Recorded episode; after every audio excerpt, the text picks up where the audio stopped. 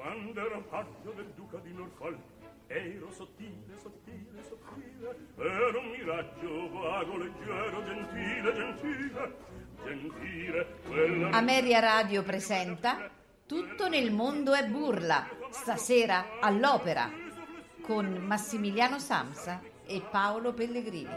Quando ero paggio ero sottile Ero sottile Ero un miraggio vago, leggero, gentile, gentile Gentile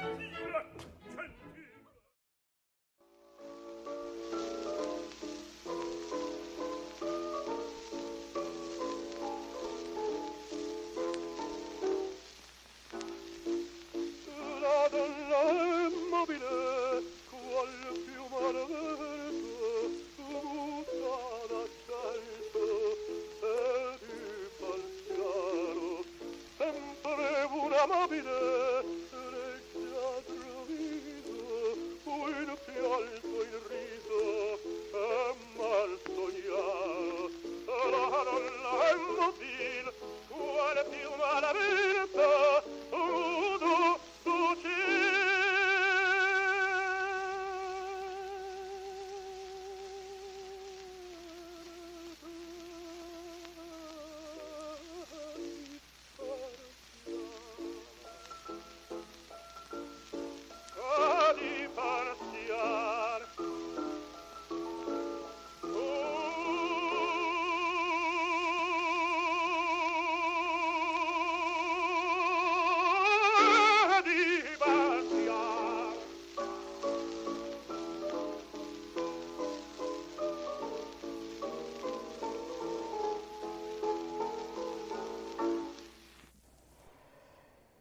Signore e signori, buonasera e benvenuti alla puntata del venerdì di Tutto nel mondo è burla. Eh, come avete sentito dalla controsigla, questa sera puntata dedicata ai 78 giri e parliamo di Fernando De Lucia. Eh, intanto saluto Max che è di là con me. Buonasera a tutti, buonasera e benvenuti ai 78 giri, nuova rubrica. Bene, allora, prima di cominciare con la puntata, eh, voglio usare questo mezzo un po' per fini personali, se posso. Allora, io eh, sono rientrato a casa molto tardi perché eh, al lavoro ho avuto dei problemi, allarmi, robe varie, non vi dico, e ho trovato la cosa che ti rivolta la serata. Arrivo e mi trovo un pacco rosso, bellissimo, mi dico, che, che cos'è? Chiedo a mia moglie e mi fa, dice, guarda, te lo manda Tizio Caio, poi vi dirò chi. Eh, come mai? Cioè, è il compleanno. Allora, prendo, apro e cosa trovo? Uno dei regali più graditi che mi, potrebbe- che mi si potevano fare. Una bella maglietta con Topolino, che poi chiaramente, eh, come si suol dire, farò vedere e sfoggiare nei prossimi giorni nella puntata che, fac- che faremo insieme al socio Umberto Alunni. E di questo io devo ringraziare e abbracciare fortissimo Federica che è in chat e la voglio ringraziare perché regalo migliore non poteva mandarmi, è stata gentilissima e, e la terrò da conto e, e la farò veramente eh, e la sventolerò davanti a Umberto Alunni così impara la prossima volta e vedrà che i, diciamo, i nostri radioascoltatori e, e soprattutto i miei carissimi amici, quindi in questo caso Federica, amano Topolino al contrario di lui. Quindi eh, sarà una, una grande, una grande serata. Seguiteci lunedì perché questa cosa, anzi, no, domani sera alle 6 in diretta lo farò. Che c'è Musicando il quartetto Cetra. eh, venite a sentire e scoprirete come eh, farò vedere la maglietta eh, che chiaramente noi ci vediamo in video ad Umberto Alunni. Federica, un grande bacio, grazie tante, è stato un regalo veramente gratitissimo. Poi ci sentiamo al telefono. Quindi scusate, abbiamo fatto una cosa privata. Adesso fatto questo, eh, si va avanti e parliamo un po' di Fernando De Lucia. Max, vai. Allora, Fernando De Lucia, l'abbiamo accennato la scorsa puntata dei 78 giri, è stato un po' il rivale, diciamo, di Enrico Caruso. Ora, dire rivale, eh, non so quanto sia proprio, eh, proprio questo, questa, propria questa affermazione, perché Luci- De Lucia nacque l'11 ottobre 1860, mentre eh, Caruso nacque il 25 febbraio 1873. Ci sono 13 anni di differenza e 13 anni per due cantanti non sono poi un'inezia, no Paolo? Tu me lo... Certo. Sì, ecco.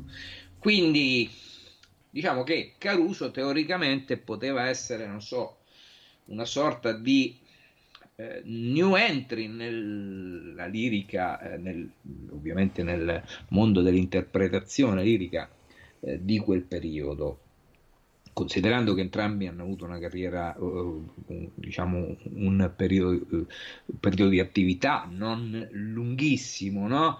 Uh, anche perché Caruso, addirittura anche se più giovane di 13 anni, morì prima di eh, De Lucia, tanto che De Lucia eh, cantò eh, un'aria al funerale, in chiesa, al funerale di Caruso, che morì nel 21, mentre De Lucia morì nel 25 sostanzialmente De Lucia concluse la sua carriera nel eh, 1921 circa, mi sembra l'ultima esibizione fu eh, del 1921, dovrebbe essere, sì, siamo, siamo di lì, sì, nella, nel 22, nel 22 apparì per l'ultima volta in un concerto, però l'ultima opera dovrebbe averla cantata nel, nel 21, quindi... Eh, sì, insomma, non è che eh, fosse giovanissimo, insomma, siamo già intorno ai 60 anni, però insomma, eh, De Lucia rispetto a Caruso fu molto più amato a Napoli e in Italia.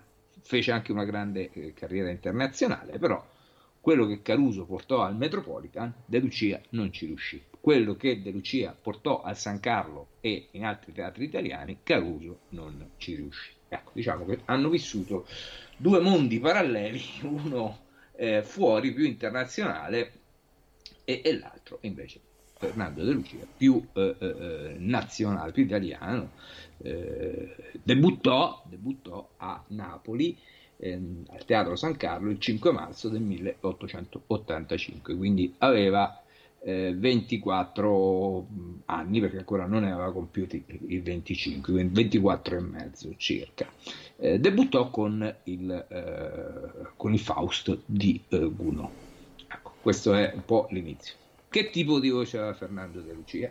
Fernando De Lucia era un tenore lirico di grazia, così fu anche definito.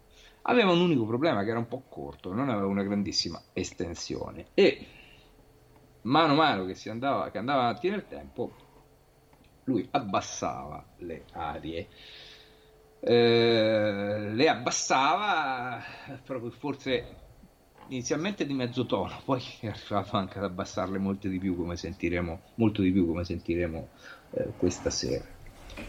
Eh, non so, Paolo. No, se sei, se sei d'accordo, io eh, comincerei ad ascoltare, parlando di Faust, lo comincerei ad ascoltare, così poi cominciamo a parlare della voce di Fernando De Lucia. Sì, t- sì, appunto proprio perché fu eh, il suo debutto. Ecco, dobbiamo dire che lui iniziò a studiare in conservatorio fagotto e contrabbasso.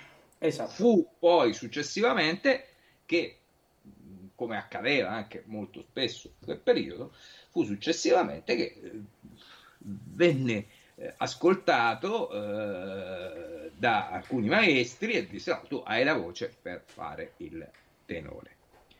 Bene, eh, allora. Una particolarità, eh, ecco, volevo aggiungerla, era conosciuto per mettere abbellimenti, appunto, e così era tenuto, detto tenore di grazia perché aveva dei filati, molto spesso eh, erano dei falsettoni più che dei filati, insomma era la, una via di mezzo tra la voce di testa e la voce eh, di, di, di, di petto, ok? E metteva qualche abbellimento, lo sentiremo nel corso della serata, anche un po' per così dire, oggi un po' fuori luogo. Però vabbè, insomma, adesso, allora, ascoltiamo. adesso ascoltiamo, poi vediamo. Allora, ascoltiamo il Salve di Mora Castepura dal Faust di Gounod.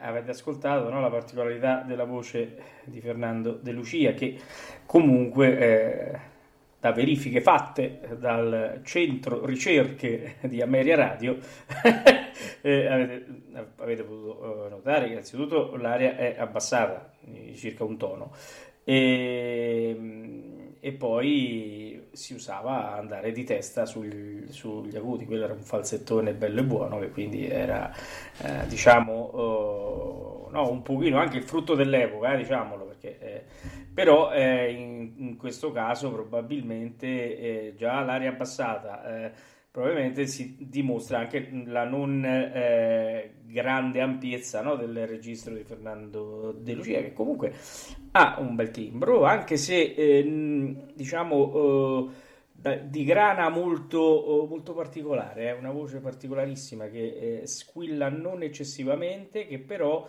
eh, riesce a salire diciamo, nel registro medio eh, in maniera eh, unita senza dimostrare tanto il passaggio. E questo era sicuramente una delle peculiarità di questo tenore no, dell'epoca. Quindi eh, è interessante anche capire il periodo in cui siamo. Infatti la nostra rubrica a 78 giri è proprio questo serve anche per, eh, no, per capire come poi siamo arrivati ai grandi qual è stata l'evoluzione eh, della, della, voce, in questo caso eh, tenorile, ma affronteremo anche gli altri, gli altri registri per capire anche il cambio di gusto, quindi come si sono uh, sviluppati anche i modi di, interpretare certe arie. Quindi è questa la cosa bella che abbiamo la possibilità di fare oggi con tutti i mezzi che abbiamo a disposizione.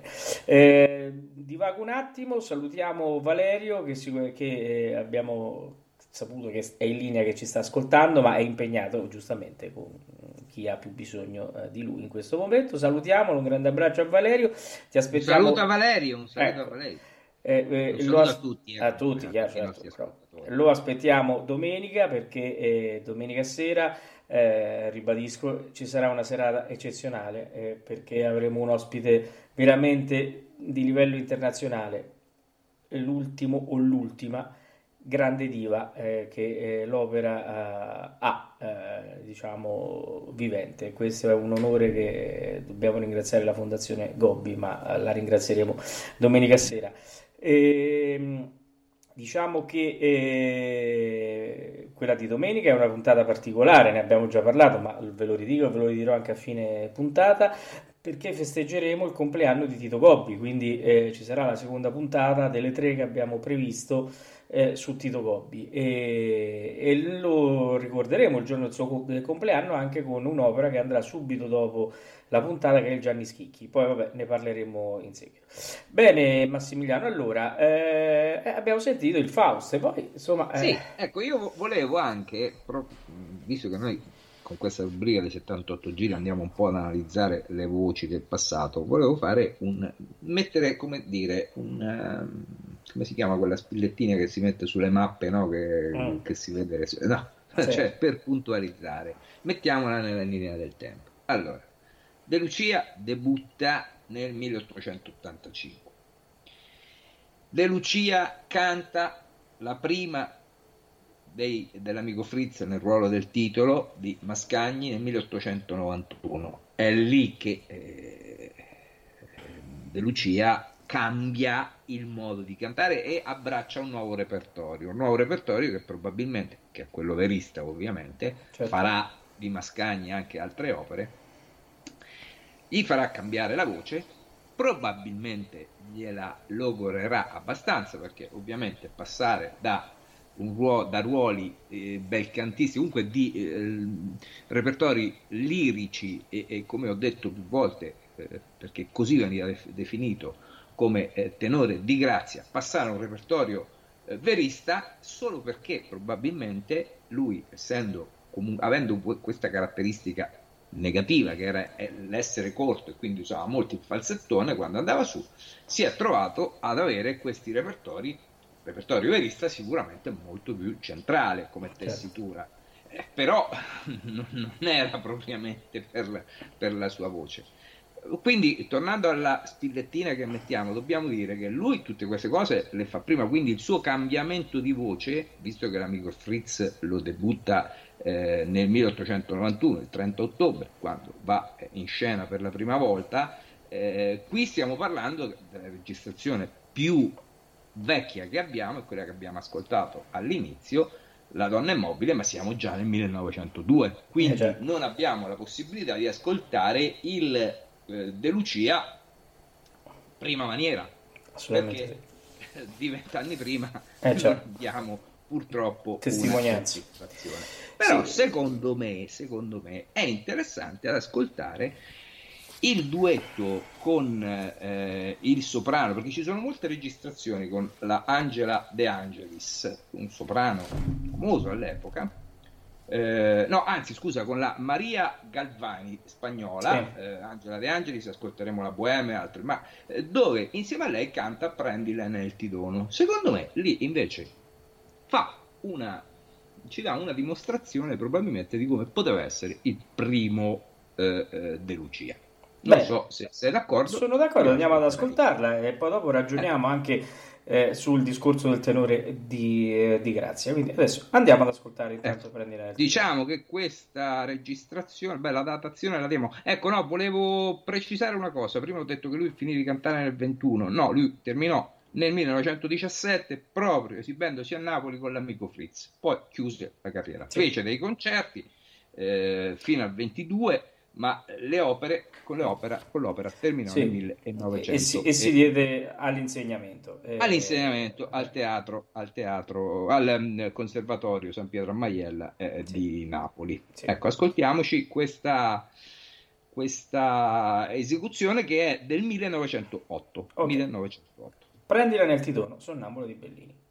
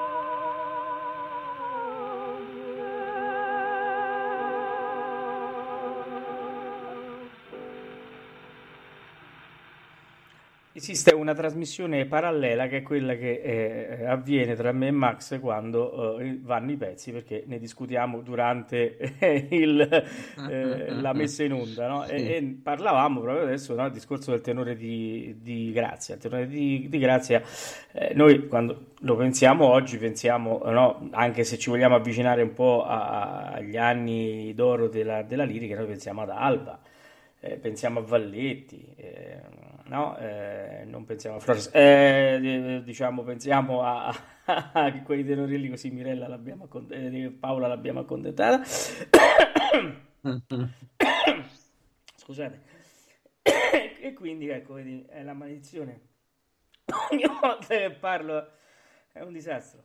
E quindi, eh, però, se fate caso, il timbro di De Lucia è un timbro più carnoso sicuramente, anche se come dicevamo con Massimiliano qui già stiamo in un periodo in cui lui aveva già fatto l'amico Fritz che comunque tra le opere di Mascagni è sempre quella un pochino più cantabile, no? l'ha fatta anche, anche, Pavarotti in maniera eh, eccelsa in, con la Freni, nell'edizione con la, con la, con la Freni e eh, la cantabilità c'è, però è chiaro... Ehm, c'è anche eh, eh, di lì a poco cavalleria rusticana. Infatti, se ci fate caso, adesso lasciando perdere la, uh, l'incisione, eh, lascia il tempo che trova, eh, chiaramente per i mezzi tecnici, tutta, si nota già una, eh, eh, una, un, una, voce un po' logorata, se ci fate caso incomincia un po' a ballare, perché è chiaro quando si passa da un repertorio lirico, lirico leggero, si va verso il verismo, si va verso il drammatico,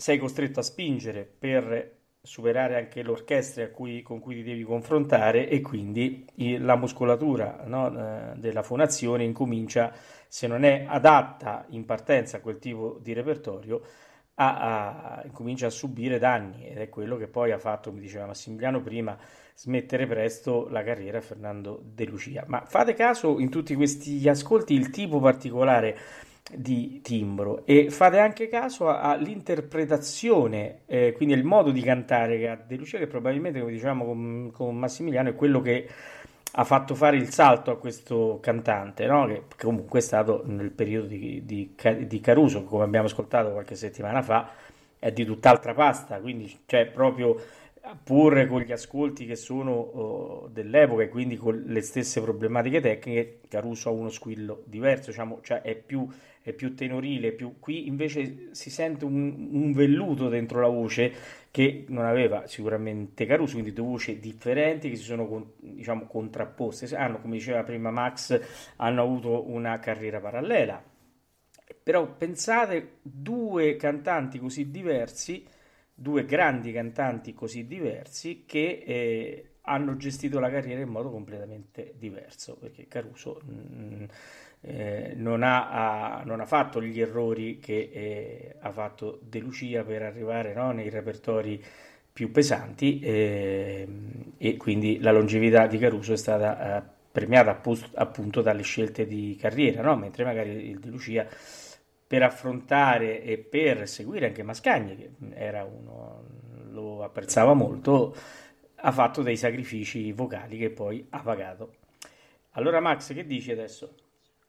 Allora dico questo, che effettivamente quando ho detto di eh, cavalleria rusticana, cavalleria rusticana è, è, praticamente un po' la chiave di volta della carriera di eh, eh De Lucia. De Lucia nel 1890 è in tournée in Argentina Ovviamente la tournée in Argentina nel 1890 non è che si fa come adesso, che prendi domani mattina abbiamo l'aereo per Buenos Aires, ce ne andiamo a Colón in eh, 8, 12, 18 ore, tieni tra scali e vari, no? si fa la tournée di un mese e si ritorna qua. Lì i tempi erano ben diversi, di conseguenza lui stette diversi mesi nell'anno 1890 in Argentina. Proprio in quell'anno il giovane Mascagni se ne esce fuori con cavalleria rusticana eh tornando, tornando, 1890, tornando, lui la canta subito a San Carlo.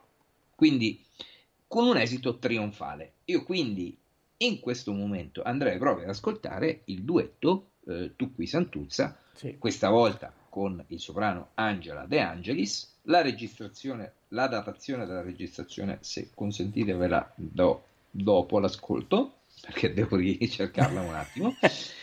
Però insomma siamo, siamo, lì nei primi, ovviamente siamo nei primi del, Novecento, mm, ma dovrebbe, potrebbe essere intorno al 1917, ecco insomma, comunque a, verso al il finale di carriera. Eh. termine d'ascolto risaliamo e vediamo la cosa. Quindi lui torna dalla tournée del 1890, 1890 debutta Cavalleria Rusticana eh, e lui la, la, canta a Napoli eh, e nasce lì eh, la collaborazione con Pietro Mascagni, tanto che il 30 ottobre 1891 al Teatro Costanzi di Roma lui cantò De Lucia nel ruolo del titolo dell'amico Fritz di Mascagni come primo interprete. Siccome Mascagni e eh, e, e, De Lucia lavorarono molto insieme, fu proprio Mascagni che forgiò il personaggio di De Lucia.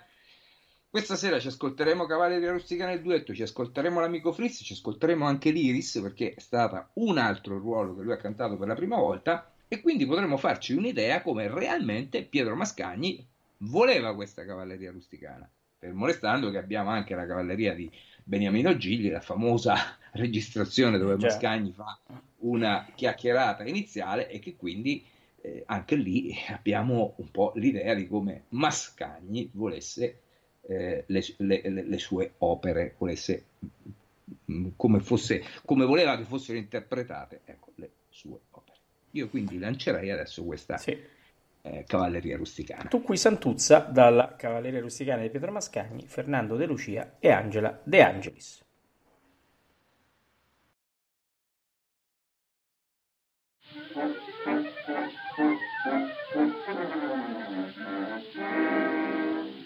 Tu qui sanduccio qui t'aspettavo e Pasqua in chiesa non vuoi non vo.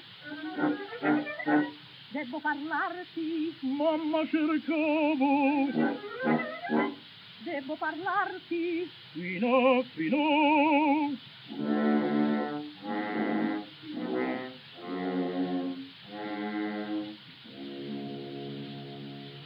Dove sei stato? Che vuoi tu dire? A Francofonte? No, non è vero! Santuzza credimi, Santuzza credimi. Oh!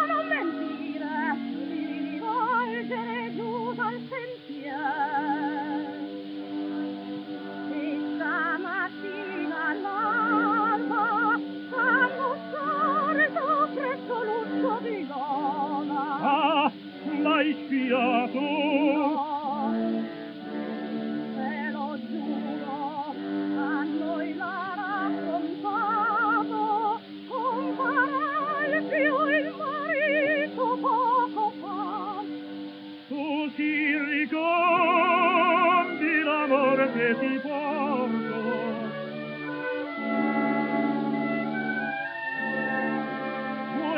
sì! Questo non lo dire! Lasciami dunque, lasciami, il vale petito mire, il giusto degno, con la tua pietà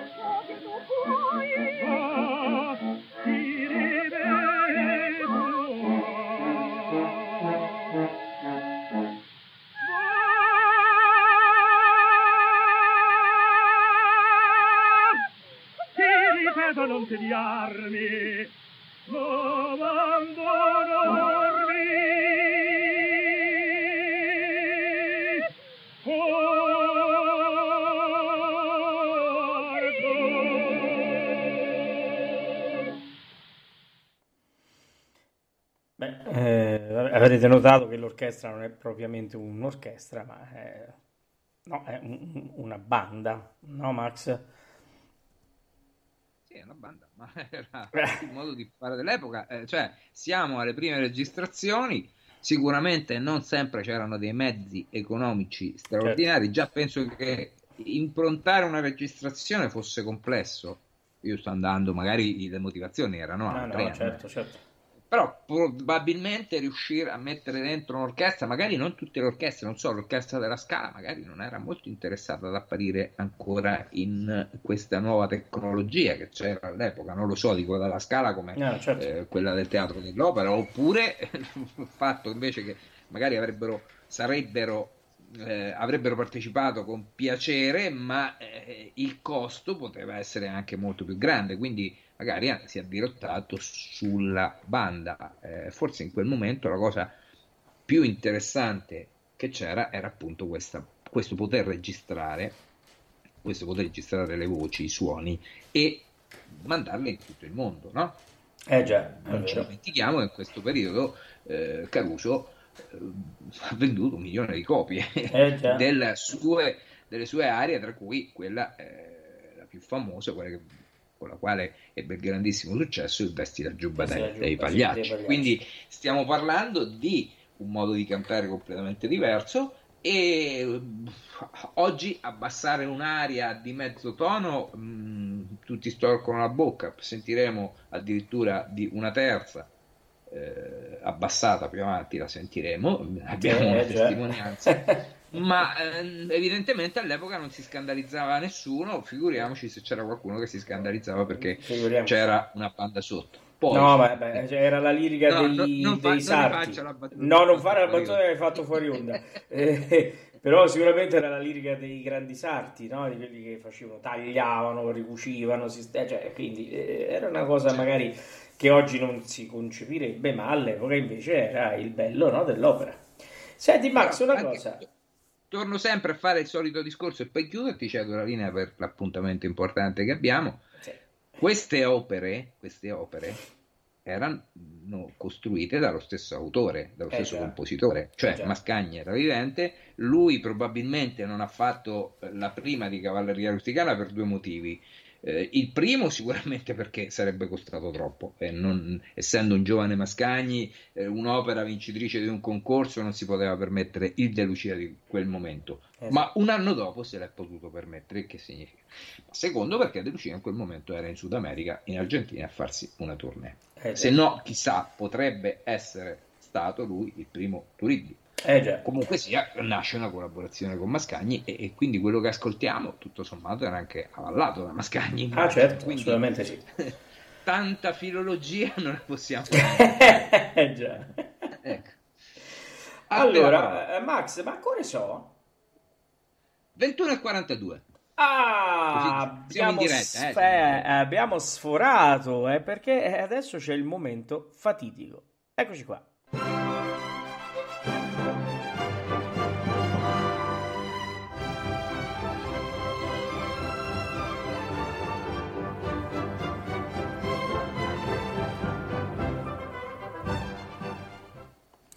Oh, per chi non c'è stato con noi nelle altre puntate, cioè il caro, caro Michele, hai sentito che la caccia adesso ha anche la sua sigla, quindi eh, ci siamo evoluti, eh.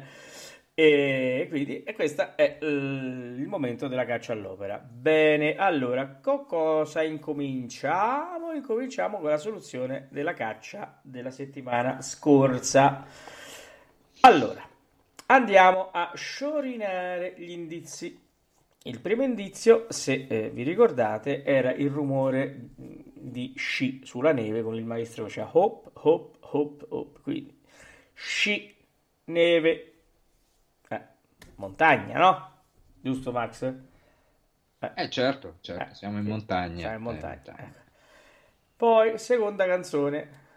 Nella sierra morena cielito lindo viene macando. Eh, e qui non stiamo È in montagna. maschile, è al maschile, è al Eh, maschile, È al maschile, sì, sì, sì, sì, è al maschile. Però, qui tanta montagna non c'era, però, vabbè, ci sta qualcosa. Terzo indizio. La montanara bella è lì. Stiamo, ritorniamo in montagna. Vedete quanti giri facciamo? Che bella caccia che abbiamo fatto. Poi abbiamo invece le immagini. Un piano eh, di un lavello con un detersivo eh, versato sopra che è lucido. Il detersivo serve per pulire e quindi dopo che uno ha pulito il piano lucido è, è lindo, no? Giusto? Eh, poi, eh, quindi. Certo. Poi c'è il traforo, il traforo, il traforo, poi è un traforo particolare, questo è il traforo del Monte Bianco che unisce l'Italia alla Francia, quindi Courmayeur e Chamonix. Quindi montagna, sci, sentito lindo mm, al maschile, montagna alla montanara, piano pulito lindo, Courmayeur Chamonix. L'opera è La Linda di Chamonix. Non prendeteci per matti, ma era, eh? era fatta molto bene, devo dire questa cosa. Su, dite che siete contenti. C'è un silenzio in chat. allora, ci sono due vincitori. E come eh, sapete, eh, i vincitori eh, non vengono, oh, diciamo, eh, nominati per nome e cognome, ma ah, vengono eh, nominati con il nickname. Allora, i due vincitori sono Poppy e Takamori. Allora, avendo due vincitori, il primo che ha risposto ha il mezzo punto in più, quindi Poppy eh, ha, guadagna un punto e mezzo mentre Takamori ne guadagna uno. E vi dico, siccome so chi sono, eh, si comincia con la battaglia che dall'anno scorso stavamo aspettando. La E- battaglia e- di Legnano. Eh già, la battaglia di Legnano. e, e quindi Poppy, eh, vi faccio così un aggiornamento, passa a tre punti, staccando Luglio che ne ha due e Takamori che ne ha uno. Gli altri purtroppo non hanno indovinato, forse siamo stati troppo cattivi e, e abbiamo avuto altre risposte. Cenerentola, Trovatore. Questo Trovatore torna sempre, non, non so com'è. Eh, Guglielmo Tell, eh, lì certo la montagna un po', ha un po', però mi piacerebbe sapere dai nostri ascoltatori che cosa li ha portati. Eh. E beh, comunque, questo è. Allora adesso che non ci resta che far partire la terza, eh, il terzo, um, eh, scusate, il quarto concorso, ma qui vi divertirete tantissimo. Vi dico una cosa, se no siamo cattivi. Eh, qui secondo me conta la velocità. Con Massimiliano abbiamo scelto di fare una caccia molto semplice, eh, secondo noi molto semplice, magari ci sbagliamo e quindi conta la velocità, quindi ci saranno magari tanti che indovinano, il primo che arriva guadagna il mezzo punto e nella classifica attuale mezzo punto conta perché vi ricordiamo che a fine del percorso c'è il premio, il tablet offerto dalla Gemma Informatica di Terni. Bene, allora cominciamo con il primo indizio.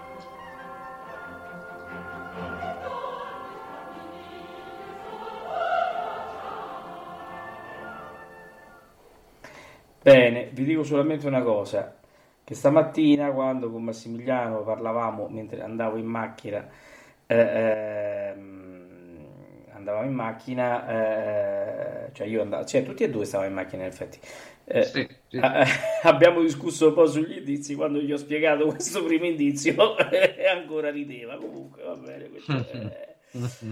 Ci chiedono in chat se si può rispondere anche prima della fine degli indizi. Certo, assolutamente sì, si può rispondere anche alla fine degli indizi. Comunque eh, ricordo che eh, c'è tempo fino a che non, eh, non diamo la soluzione nella puntata di venerdì prossimo. Eh, è chiaro che ehm, chi prima alloggia eh, prende lo 0,5 in più, quindi eh, nella mattinata di domani comunque tutti e cinque gli indizi saranno pubblicati e quindi con la, classifica, la nuova classifica la soluzione del concorso che abbiamo dato stasera. Bene, andiamo al secondo indizio.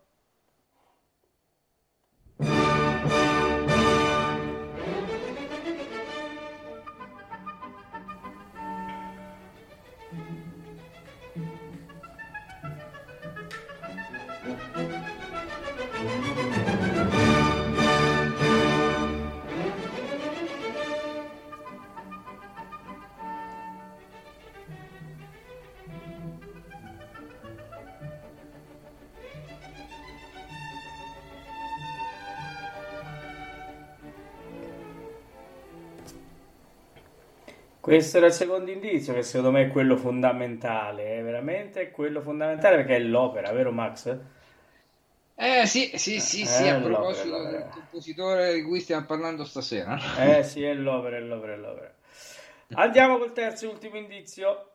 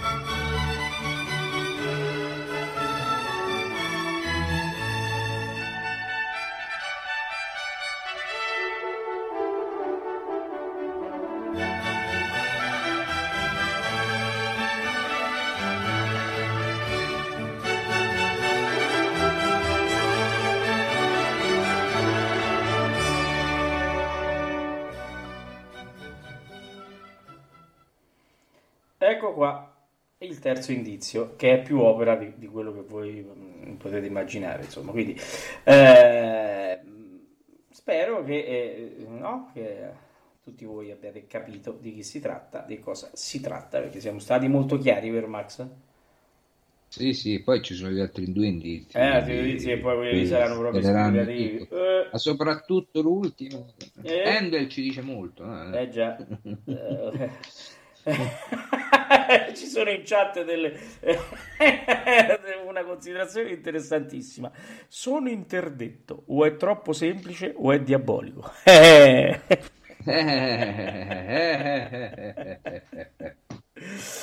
Bene, allora eh, terminiamo la caccia all'opera e quindi sigla.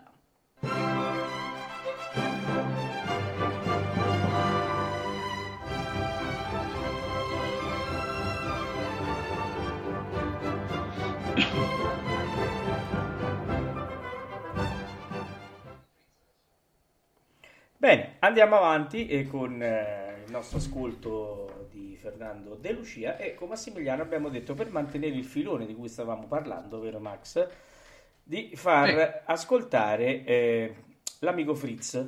E... Ah, non prima, non prima di aver dato la datazione alla, certo. come ho promesso, la datazione della mh, esecuzione della cavalleria rusticana, che è, la registrazione risale al primo luglio del 1917, quindi ormai un De Lucia a fine carriera, perché eh, di lì a poco canta la sua ultima recita proprio nel 1917 e se addirittura non l'ha già cantata. Sì, eh. addirittura non l'ha già cantata sì. perché siamo comunque nel 17, lui termina eh, la sua attività, eh, si esibisce, abbiamo detto, a Napoli proprio con l'amico Fritz, opera che lui cantò per la prima volta alla prima del Teatro Costanzi di Roma il 30 ottobre del 91. Quindi io adesso, sinceramente, penso che sia giusto far ascoltare, continuando il filone mascagnano, far ascoltare eh, questo ruolo. Eh, abbiamo due possibilità. Io, sinceramente, andrei con il Suzel Buondì. Sì. Anche qui siamo nel 17, sempre in duetto con Angela De Angelis e Fernando De Lucia. Ascoltiamo.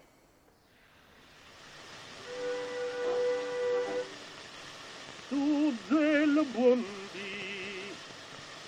lungaia rotignolo, la voce mi svegliò. Venite mai! Mi piace come canta.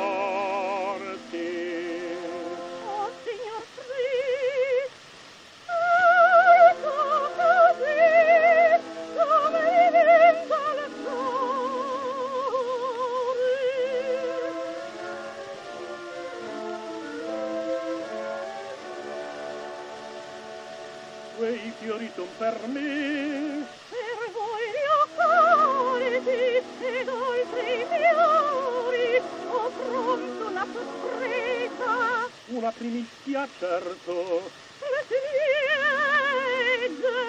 Ciliegia. È un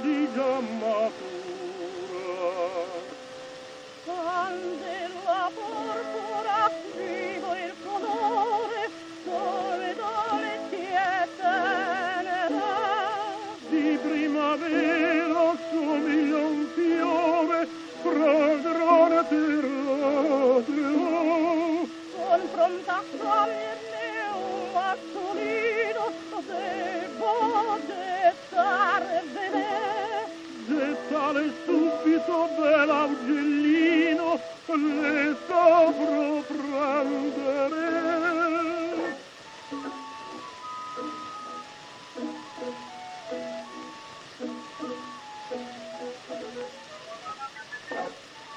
fresche scintillano, vibrino ancora, sono tutte roride.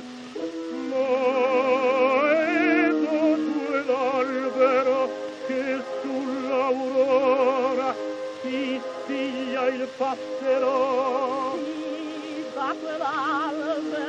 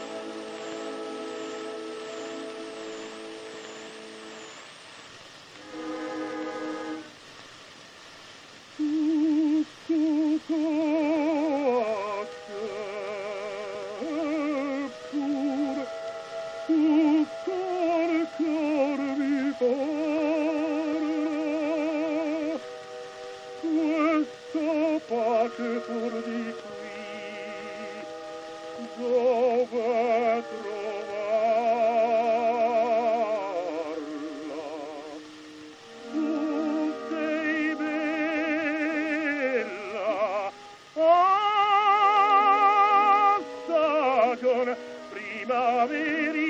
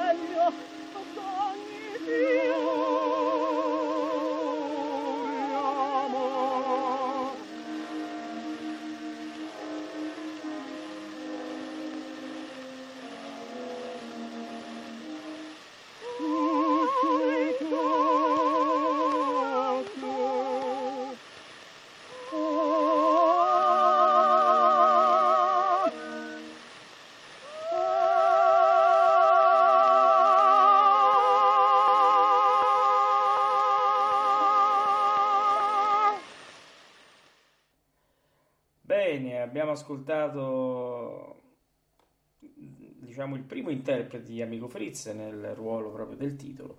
Però prima di parlare di quello che abbiamo ascoltato e annunciare il prossimo, eh, vorrei ricordare che oggi cade l'anniversario della morte di Rolando Panerai, è morto il 22 ottobre del 2019 e, e quindi lo vogliamo ricordare, il grandissimo baritono che eh, ci ha fatto veramente ascoltare delle cose eccelse nella sua lunga e bellissima carriera. Tanto io e Max abbiamo, ve l'abbiamo detto tante volte, quel ricordo della traviata a, a, a Spoleto che eh, rimarrà nei nostri cuori per, veramente per la grande classe, la grande voce di questo baritono che veramente merita di essere ricordato e un giorno faremo sicuramente una puntata su di lui. Bene, allora Max, stavamo parlando no, che eh, anche qui sul discorso del, dell'interpretazione, del discorso orchestrale sotto, no? Eh, è chiaro che eh, filologicamente stiamo, anche se come dici giustamente tu, eh, Mascagni era vivo e quindi avrà avallato questa, questa cosa eh, sicuramente, però è chiaro che è, è, per noi è un po' difficile no? abituarsi anche, a certi eh, cadenze ehm, nella dizione, no? quindi qualche parola strascinata, qualcosa un po' così detta e non detta, no? quindi non molto ben pronunciata, eh, eh, però l'epoca era così, quindi dobbiamo... Eh, eh. Nel ventennio dove Mascagni sicuramente uno schieramento all'epoca ovviamente l'aveva, l'aveva preso, ci mancherebbe altro, eh, dove lui mi sembra in un campo sportivo della Toscana, forse di Livorno, di Grosseto, di quella parte, dirige bande schierate, mi sembra, sul terreno di gioco e cori ovviamente amatoriali schierati sulle tribune, dirige dirige banda e, e, e cori, insomma, quindi voglio dire, oggi facciamo tanto i raffinati no, su certe cose, eh, eh, all'epoca eh, evidentemente eh, il contesto ci portava a quello, però stiamo parlando di Pietro Mascagni, ecco, stiamo parlando ah, dell'ultimo compositore de, della, eh, della storia della musica, insomma, no? che ci ha dato opere non tantissime, però ci ha dato importanti opere, quali Cavalleria Rusticana, quali l'amico Fritz e anche l'Iris che ascoltiamo e non solo. Ecco perché dobbiamo dire che eh, Fernando De Lucia fu anche il primo ad eseguire i eh, Ranzau alla Pergola di Firenze, sempre di Mascagni, e il Silvano alla Scala di Milano il 25 maggio del 1895. Invece nel, al Teatro Costanzi di Roma, attuale Teatro dell'Opera, il 22 novembre del 1898 lui esegue la prima dell'Iris. Eh già. Quindi... E ora noi la andiamo ad ascoltare. Ascoltiamo Apri la tua finestra dall'Iris di Pietro Mascagni.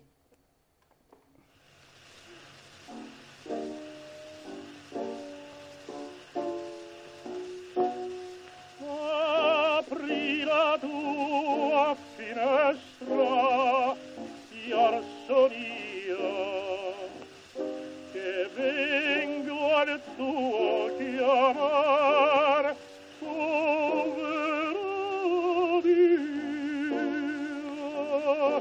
apri la tua finestra al raggio mio. Apri il tuo cor a mia dolce Maria.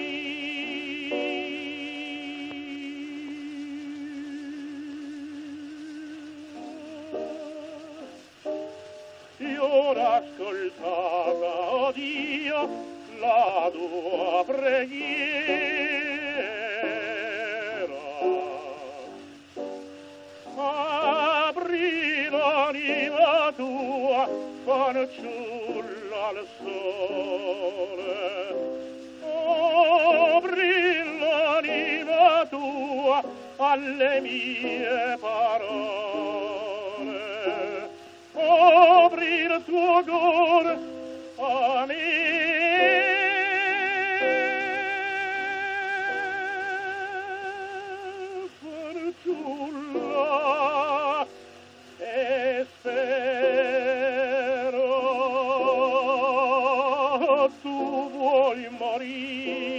morire io ti farò. Mo ti farò morire dal sud baciare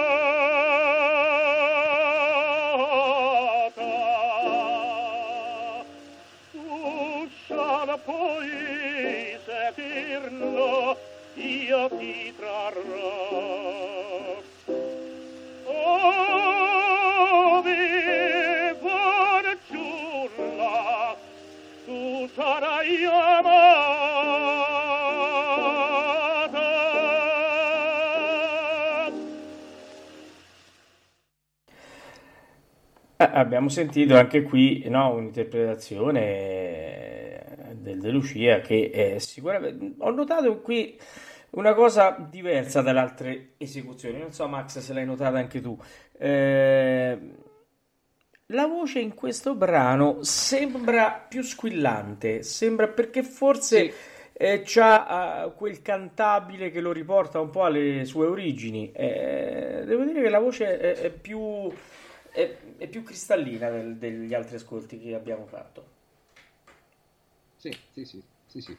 Questa, vediamo se riusciamo anche a questa a dare una datazione immediata, altrimenti la rimandiamo eh, al- eh, a più tardi. Eh, no, ecco, in questo momento non ho sotto mano come, come prima eh, l'anno di eh, registrazione di, eh, dell'Iris. 1919 questa era.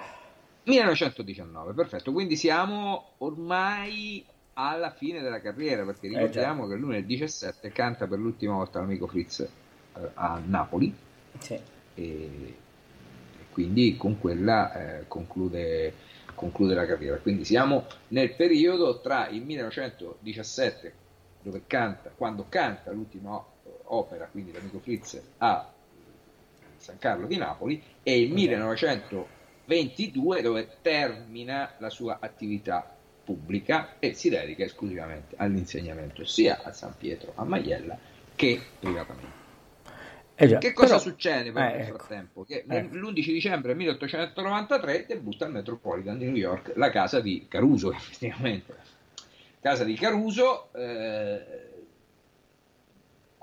ne- nell'opera di Caruso, cioè i Pagliacci. Eh, gli pagliacci, eh, già, eh, fra- a fianco di Nelly Melba e, e di Mario Ancona eh, c'è questo debutto l'11 dicembre 1893 quindi io andrei ad ascoltarci anche il Vesti eh, La la, giubba. giubba, sì, a datarlo sì, è del 1921 quindi proprio questa è una registrazione eh, del- sono le ultimissime registrazioni che lui ci ha lasciato Eh già.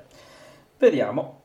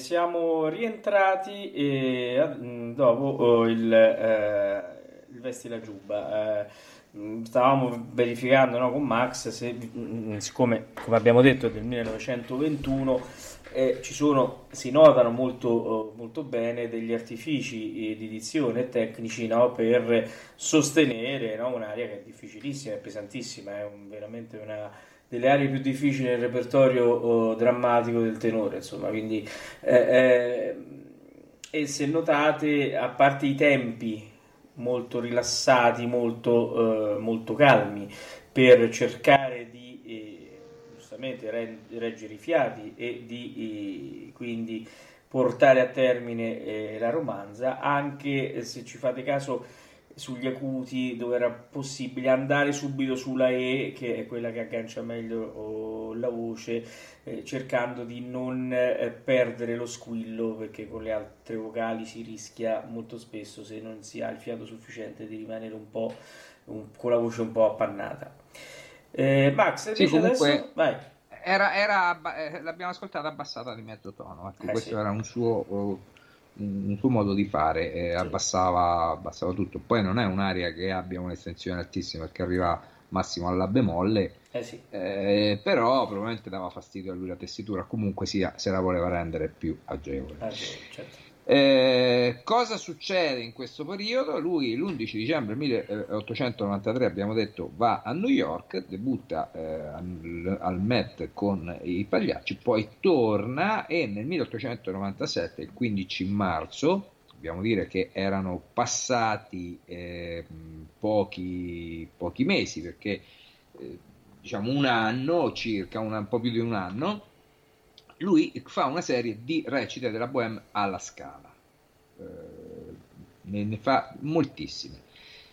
C'è da dire questo, c'è un aneddoto che si racconta a proposito della Bohème, eh, la prima della Bohème al Teatro Reggio di Torino, che andò in scena eh, nel 1896, esattamente il primo febbraio, eh, l'interprete di Rodolfo doveva essere proprio Fernando De Lucia. Non fu De Lucia perché, così dicono, costava troppo. Era un cantante eh, che probabilmente in quel momento il Reggio non poteva permettersi e quindi eh, dirottarono su, su, altri, eh, su altri interpreti, quindi non De Lucia. Però De Lucia la canta alla Scala. Ecco, quindi la canta e fa molte recite con grandissimo successo. Anche qui io andrei ad ascoltare l'aria più famosa che c'è della Bohème, no? la famosa che gelida manina, e farei, cioè consiglio di essere molto attenti perché eh, lui fa diverse cose un po' strane. Ora, eh, la registrazione sicuramente non è recentissima, cioè recentissima nel senso non è vicina all'anno della prima della, della Bohème o comunque sia il periodo in cui lui canta la Bohème alla Scala, perché è una registrazione del 17, però lui è ancora in carriera, ecco, quindi Quindi quanto quelle cose che lui ci mette sono frutto di sue bizzarre eh, diciamo esternazioni musicali o quanto siano state anche delle licenze che lo stesso Puccini abbia concesso, non lo so, comunque io ascolterei poi magari ne, poi ne parliamo, sì, ascoltiamo Gelida Manina, Fernando De Lucia.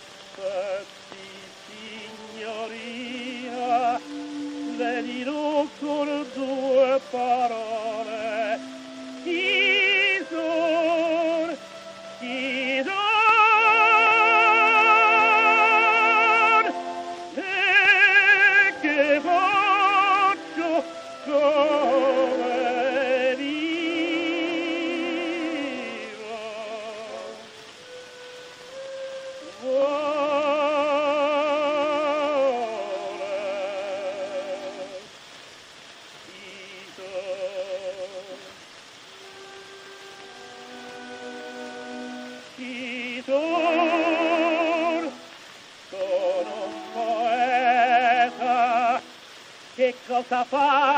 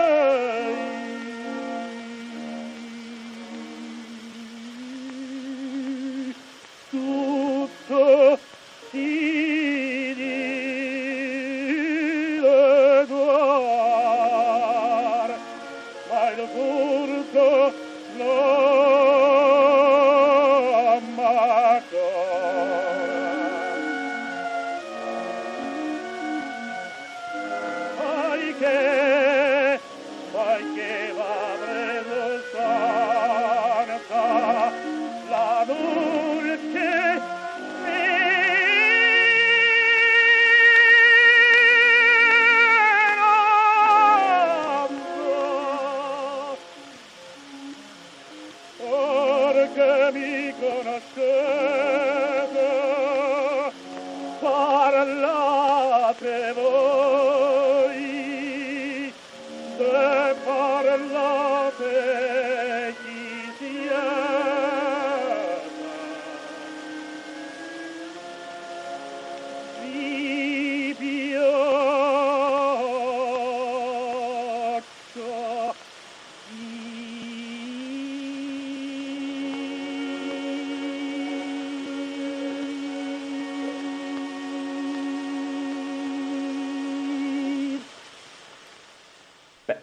ascoltato, che particolarissima Gelida Manina, no?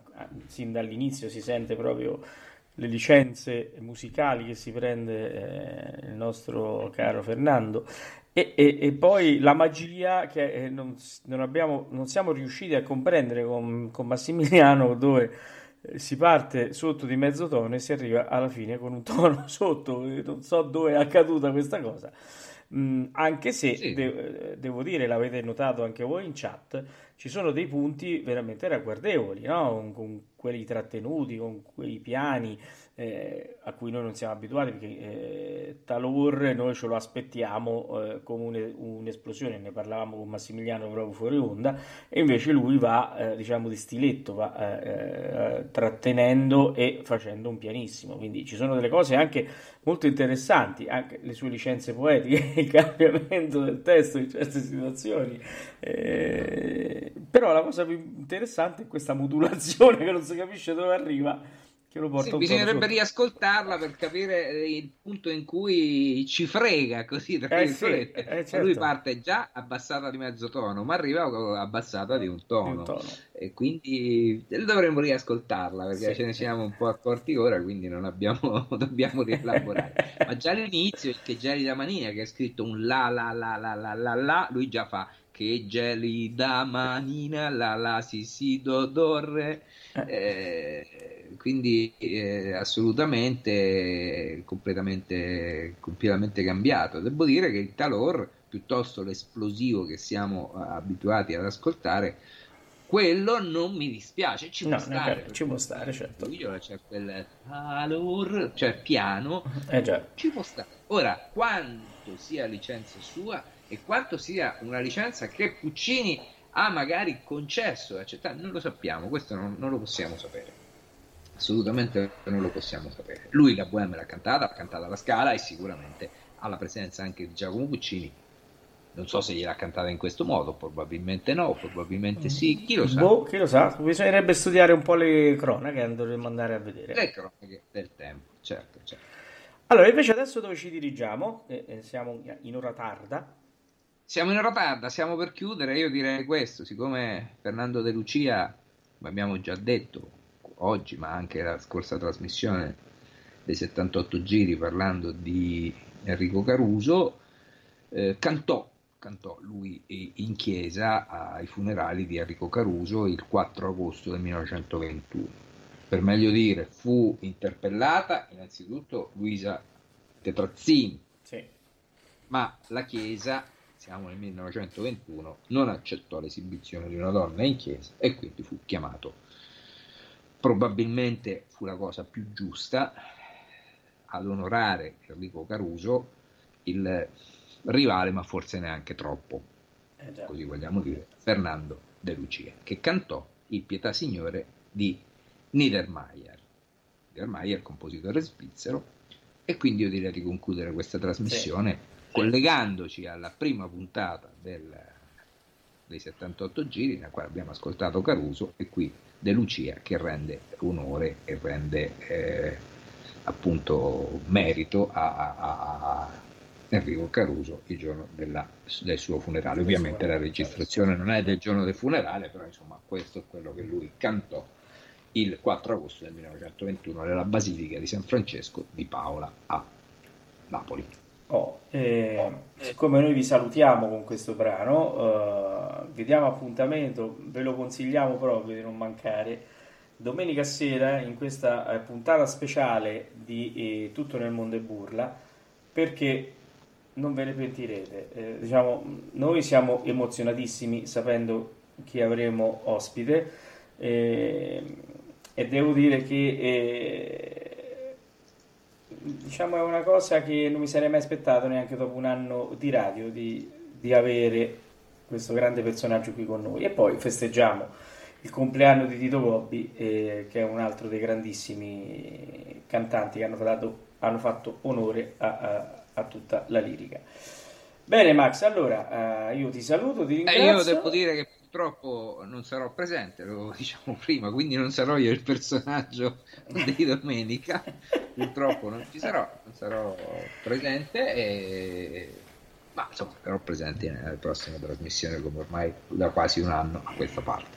Immaginate che colui che eh, ha, ha, insieme a me aperto questa trasmissione fortunatissima in America Radio manca proprio quando c'è il personaggio più importante, ma più importante della lirica odierna. Eh, lo so, lo so, lo so, lo ecco, so, lo capito? so, lo so. Più importante della lirica No. odierna perché è ancora, anche se non, non canta più, eh, però ancora eh, questo personaggio, non vi dico se uomo o donna, è attivo eh, nella, nella lirica perché insegna, fa parecchi masterclass e, e- e veramente eh, non lo so, non- se fra poco vi dico il nome ma non ve lo posso dire. Ecco. No, no, basta. Basta diventa la basta. caccia all'opera. Eh, diventa la caccia al all'opera, al ecco.